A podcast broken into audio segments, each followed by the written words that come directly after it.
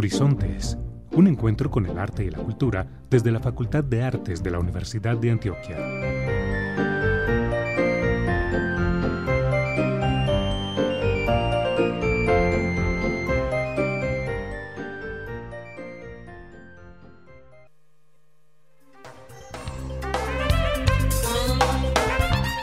Un saludo para toda la audiencia que se conecta hoy a Horizontes, un encuentro con el arte y la cultura que realizamos desde la Facultad de Artes de la Universidad de Antioquia. Llegamos al final de una serie de especiales en los que retomamos algunos programas que por su importancia y temática quisimos compartir de nuevo con ustedes.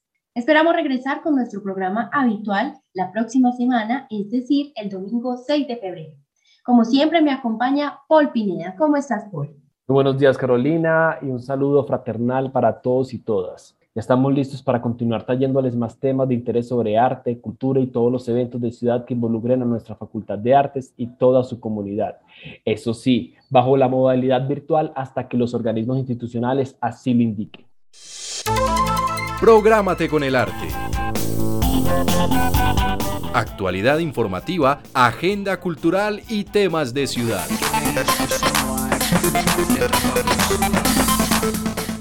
Taller itinerante de Artes para la Paz. El taller itinerante de Artes para la Paz es un diploma de formación continuada con ciento cuarenta horas de formación que relaciona las artes, la literatura y la construcción de paz en las comunidades y los territorios. Este diplomado se encuentra en inscripciones hasta el catorce de febrero de dos mil veintidós. Toda la información la pueden encontrar en la página web artes punto u d a punto e d u punto co. Cursos de extensión dos mil veintidós. Oferta de cursos presenciales para el primer semestre del dos mil veintidós. Estamos en inscripciones a los distintos cursos presenciales que se ofrecen en el Centro Cultural Facultad de Artes y en Ciudad Universitaria. Las inscripciones se realizarán hasta el veinte de enero del dos mil veintidós. Mira toda la oferta que tenemos para toda la familia en nuestras redes sociales y en la página web artes punto u d a punto e d u punto co. Haz parte de un mundo de colores entre trazos y nuevas frecuencias. Llega a la ciudad de Medellín la novena versión de Ecologías Digitales, espacio donde podrás disfrutar de obras de arte, tecnología, cultura y conocimiento de la mano de personas que transpiran colores y vidas.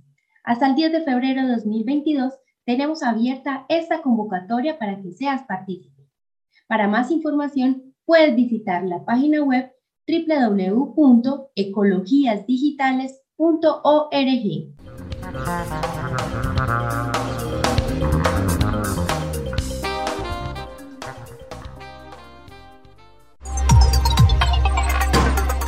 En el tintero.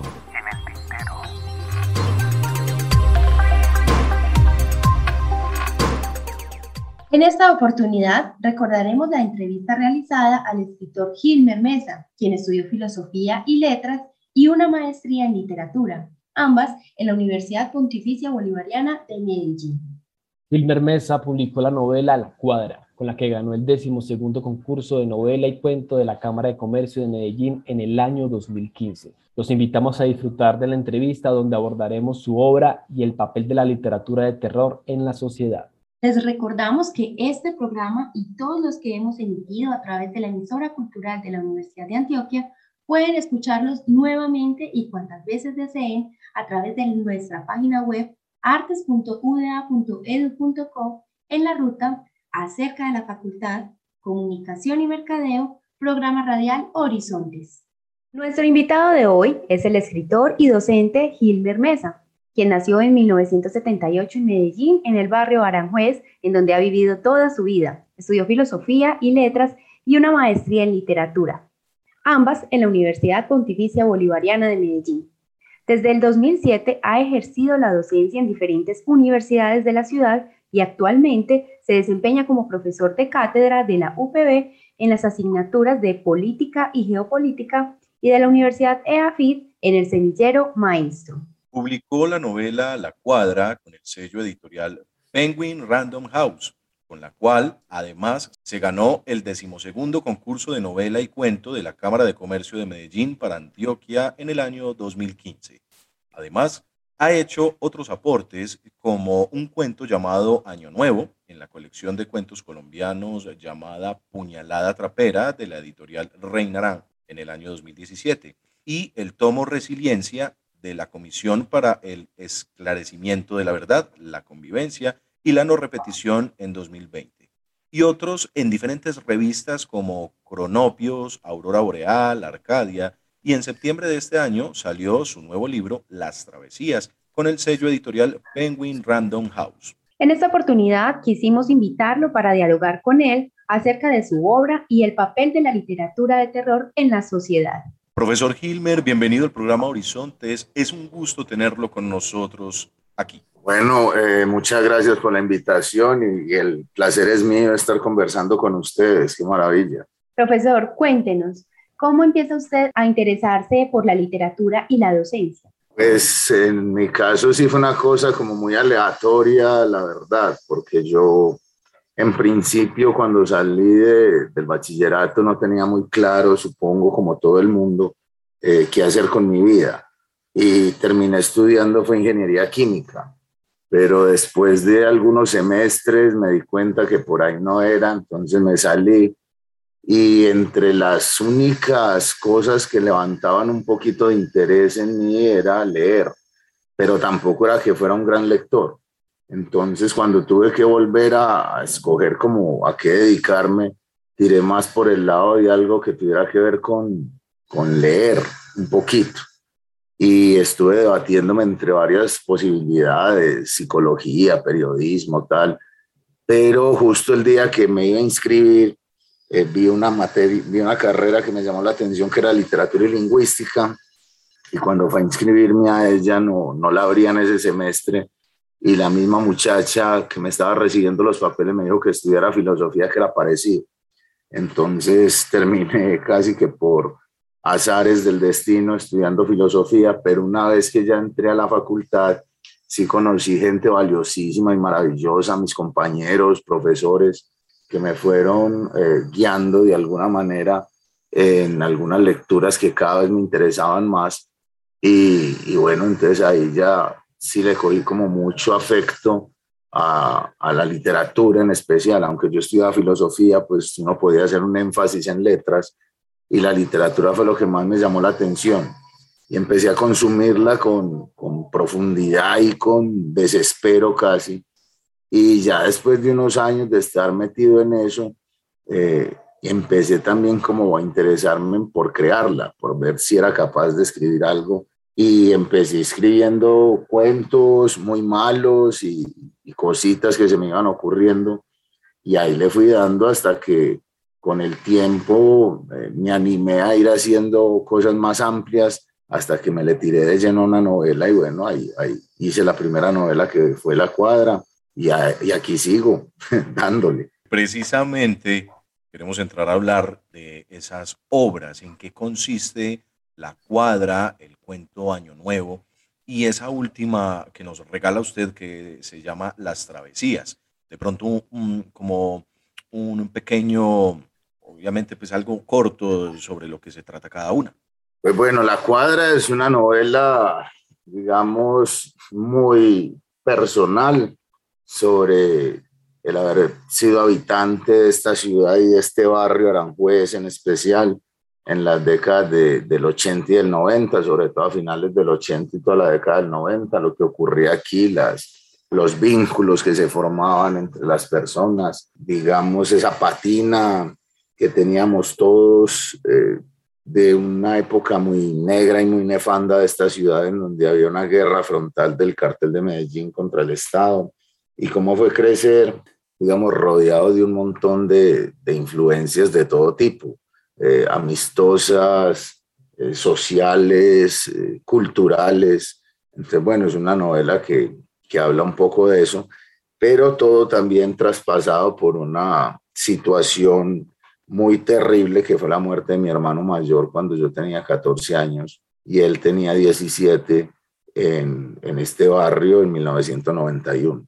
Entonces digamos que ese es como el eje central de la novela, pero a partir de ahí se abren un montón de historias y de otras posibilidades distintas. Eh, el cuento Año Nuevo es, un, es una historia, no sabría cómo definirla, porque es una historia sobre un padre y una hija que no se conocían y que, y que se terminan conociendo ya cuando la muchacha está despuntando la adolescencia y, y tienen que crear un vínculo que no sabían que tenían, entonces se, se vinculan de unas maneras bien particulares y bien extrañas. Y hace parte, como lo decían ahorita ustedes, de una colección de la editorial Reinarán, que se animó a juntar a veintidós escritores colombianos, digamos que no fuéramos como tan conocidos y también como de, de, de una generación parecida. Y es un, un libro que a mí personalmente me gusta mucho porque se puede hacer una panorámica más o menos cercana de, de, de lo que estamos haciendo en Colombia, diferentes autores. Entonces, bueno, ahí está, espero que, que lo, lo lean y les guste. Y Las Travesías, que es mi última novela, que estoy casi que estrenando y muy contento como un padre de un hijo recién nacido.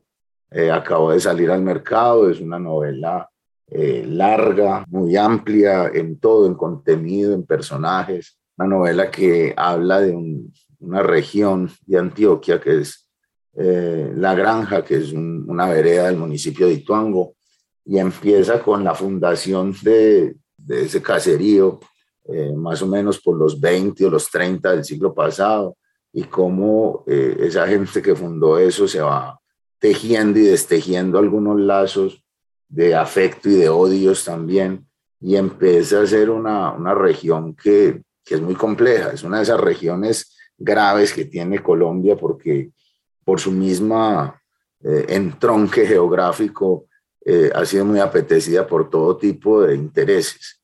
Entonces, bueno, como eso se va desarrollando y cubre un espacio muy largo de tiempo, más o menos hasta la masacre del Aro, que todo el mundo conoce. Y, y bueno, es todo lo que va pasando al interior de una familia que están permeados de alguna manera también por toda la situación que le ha venido pasando a este país en el último siglo.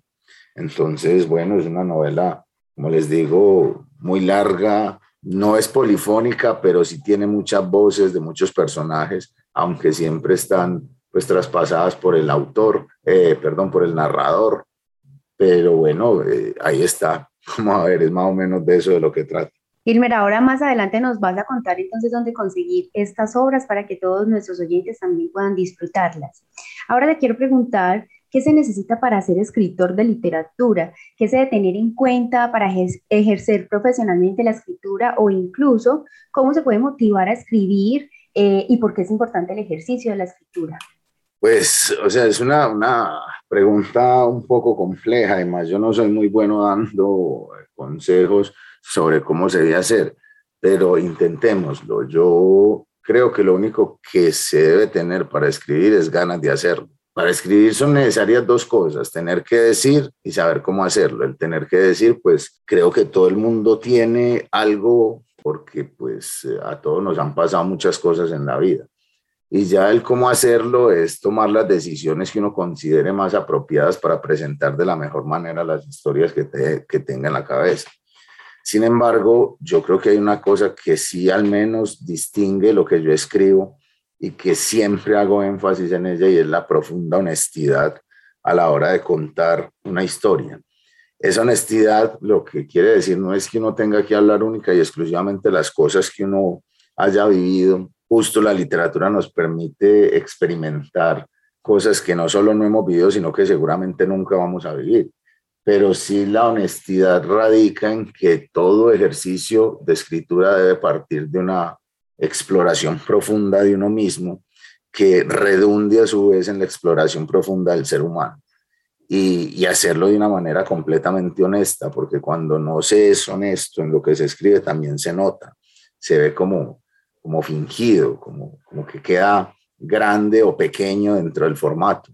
Entonces yo creo que la honestidad es fundamental y a todo el que quiera escribir le digo que lo haga, que es tal vez la única verdadera, eh, verdadero consejo que le puedo dar. Ray Bradbury decía una cosa: si uno de verdad siente que eh, adentro tiene una vaina que le hace que tenga que escribir, él le decía a sus estudiantes, entonces escriban un cuento por semana durante cincuenta y dos semanas, durante un año, escriban un cuento malo.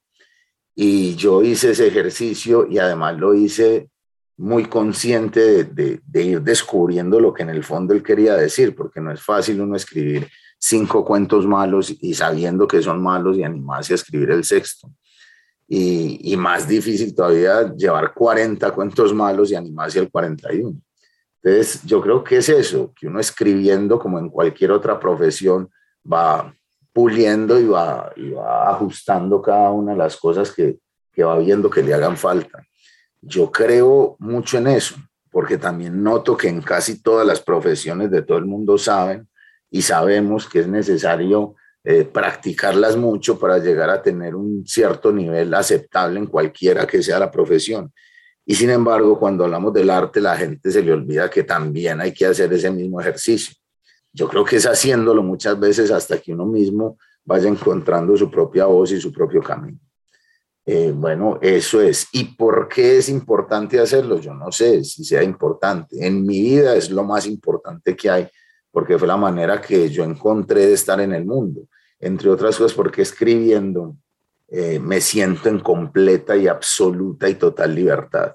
Es tal vez el único refugio que encuentro en una vida tan caótica como la que vivimos todos en este mundo contemporáneo, en donde no tengo que hacer nada distinto a ser yo eh, mientras estoy escribiendo. Por eso, cuando uno encuentre un refugio de absoluta libertad, creo que no puede dejarlo nunca por nada del mundo. Y eso es lo que yo voy a hacer siempre. Yo voy a escribir toda mi vida justamente por eso. Y ya llevándolo como a un plano social, yo creo que el arte eh, no debe tener ninguna función social específica, pero para los creadores de arte sí es muy importante dar cuenta de su paso por el mundo. Y eso de alguna manera se vuelve un ejercicio social y político también. Entonces yo creo que, bueno, ahí estamos como, como testigos de, de lo que ha sido nuestra vida y nuestro paso por esta tierra y con quién nos hemos vinculado y de la manera en que lo hemos hecho. Profe, un paréntesis aquí. En cuanto a, a este ejercicio que usted iba a hacer pues, con el curso del Centro Cultural, ¿usted ya lo ha realizado con, en algún momento con algunos de sus alumnos? Yo he hecho, eh, no exactamente el curso que iba a realizar, pero pues yo he sido un encantado de todas maneras de esta ciudad y de los cementerios de esta eh, ciudad. Exactamente, sí. Porque la pregunta que viene a continuación es relacionado como con, con la realización de ese tipo de ejercicios, a alguna experiencia que nos quisiera compartir, entonces por eso quería tener como sí. Claro esa parte. Eh, pero entonces te acabo de contestar aquí para que elaboremos mejor la pregunta. Yo todos los semestres llevo a mis estudiantes de política al cementerio San Pedro. Perfecto. Y les hago un recorrido por la cantidad de personajes ínclitos que hay allá, pero eh, de resto, pues ese ha sido como el gran ejercicio. En el Cementerio Universal lo he estudiado hace mucho tiempo, lo tengo muy conocido, me gusta mucho, pero a ese sí nunca he ido con nadie. Esta iba a ser la primera vez que iba a hacer un recorrido allá. Ya, pero entonces la idea eh, es que cuando asistan sus alumnos puedan realizar algún tipo de ejercicio de escritura, o no, simplemente porque es como manera de enseñarles esos personajes. Sí, sí, sí, claro, y además pues porque es dentro de un contexto de una materia que es política, entonces es haciendo énfasis en cómo ese cementerio es de alguna manera un microcosmos de, del macrocosmos que es la ciudad, eh, sobre todo pues con el cementerio San Pedro. Ahora lo que queríamos hacer con este curso era llevar eso a otro ámbito y era eh, traspasar después de una experiencia de ir allá y mirar el cementerio y ver cómo es un microcosmos de macrocosmos, que nos podría surgir como ejercicio de escritura, pero bueno, no, no se dio, entonces eh, nada. Profesor Gilmer, eh, ese amor y esa pasión que usted tiene por recorrer la ciudad de Medellín, lo ha llevado a realizar eh, muchos de sus, de sus textos y sobre todo le ha servido de inspiración. ¿Qué temas, qué tópicos usted ha abordado en, en esos escritos eh, que lleve desde pues, que usted rescate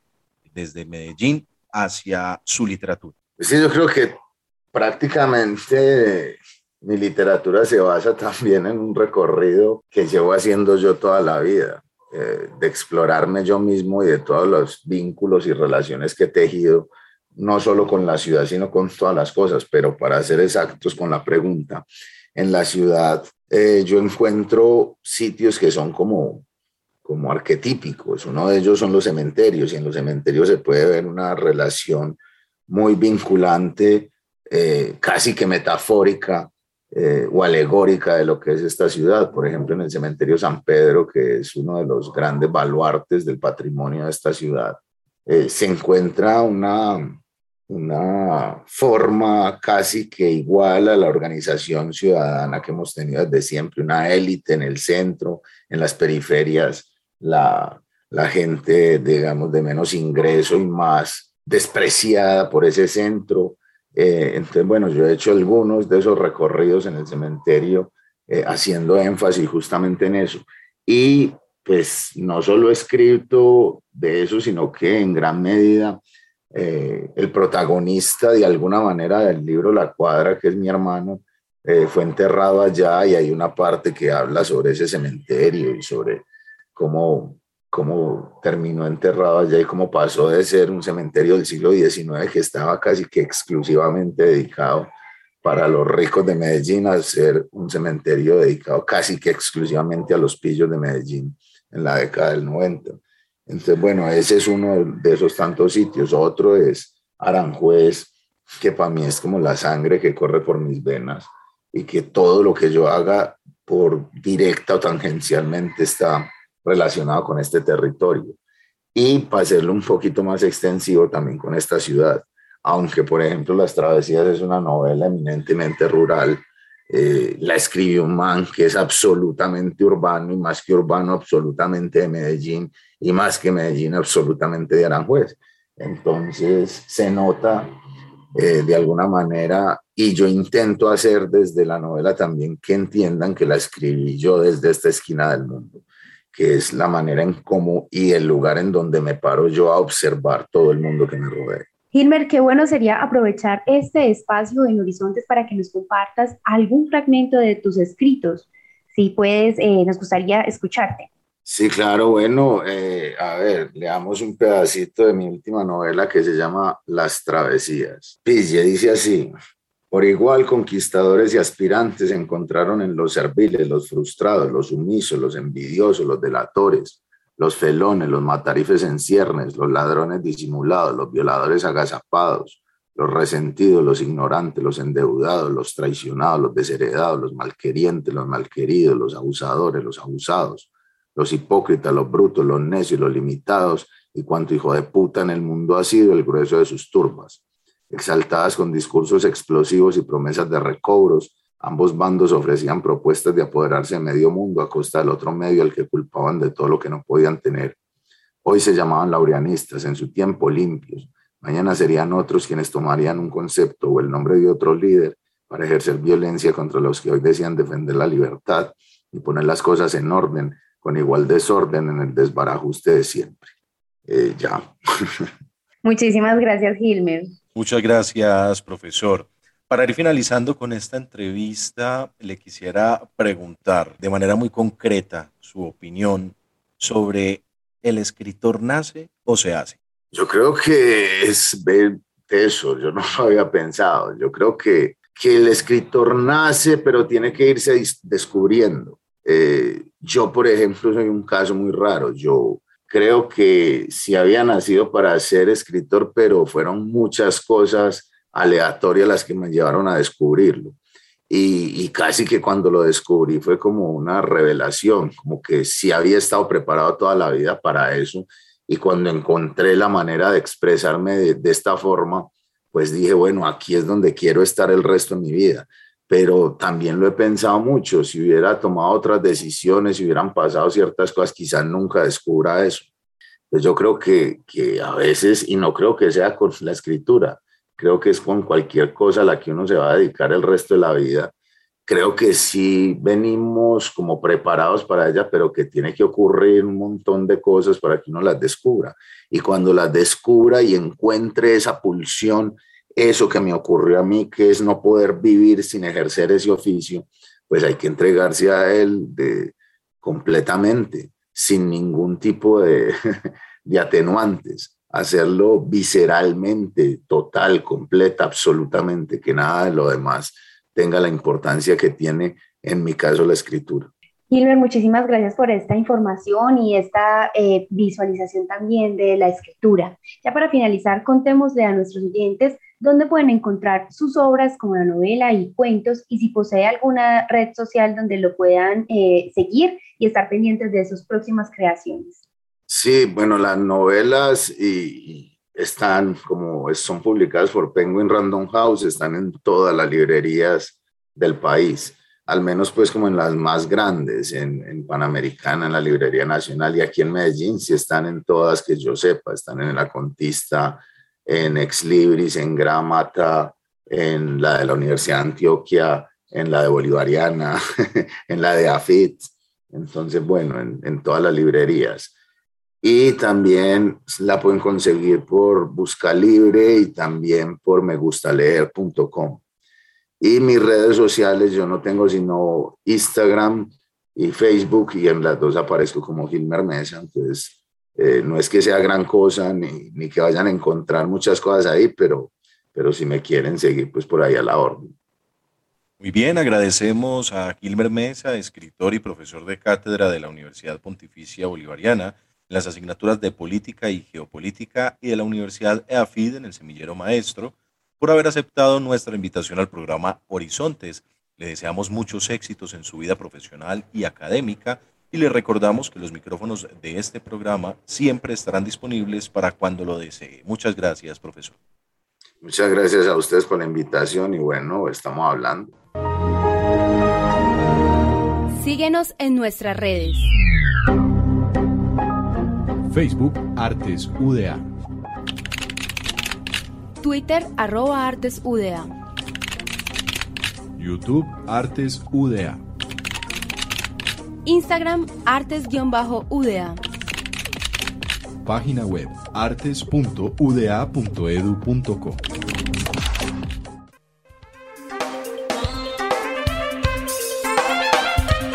Muchas gracias a todos nuestros oyentes y los invitamos a que continúen en sintonía de la programación de la emisora cultural de la Universidad de Antioquia.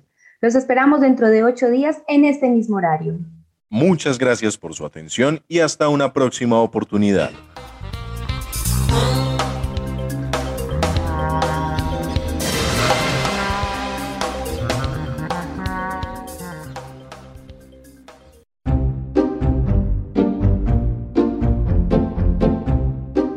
Horizontes, un encuentro con el arte y la cultura desde la Facultad de Artes de la Universidad de Antioquia.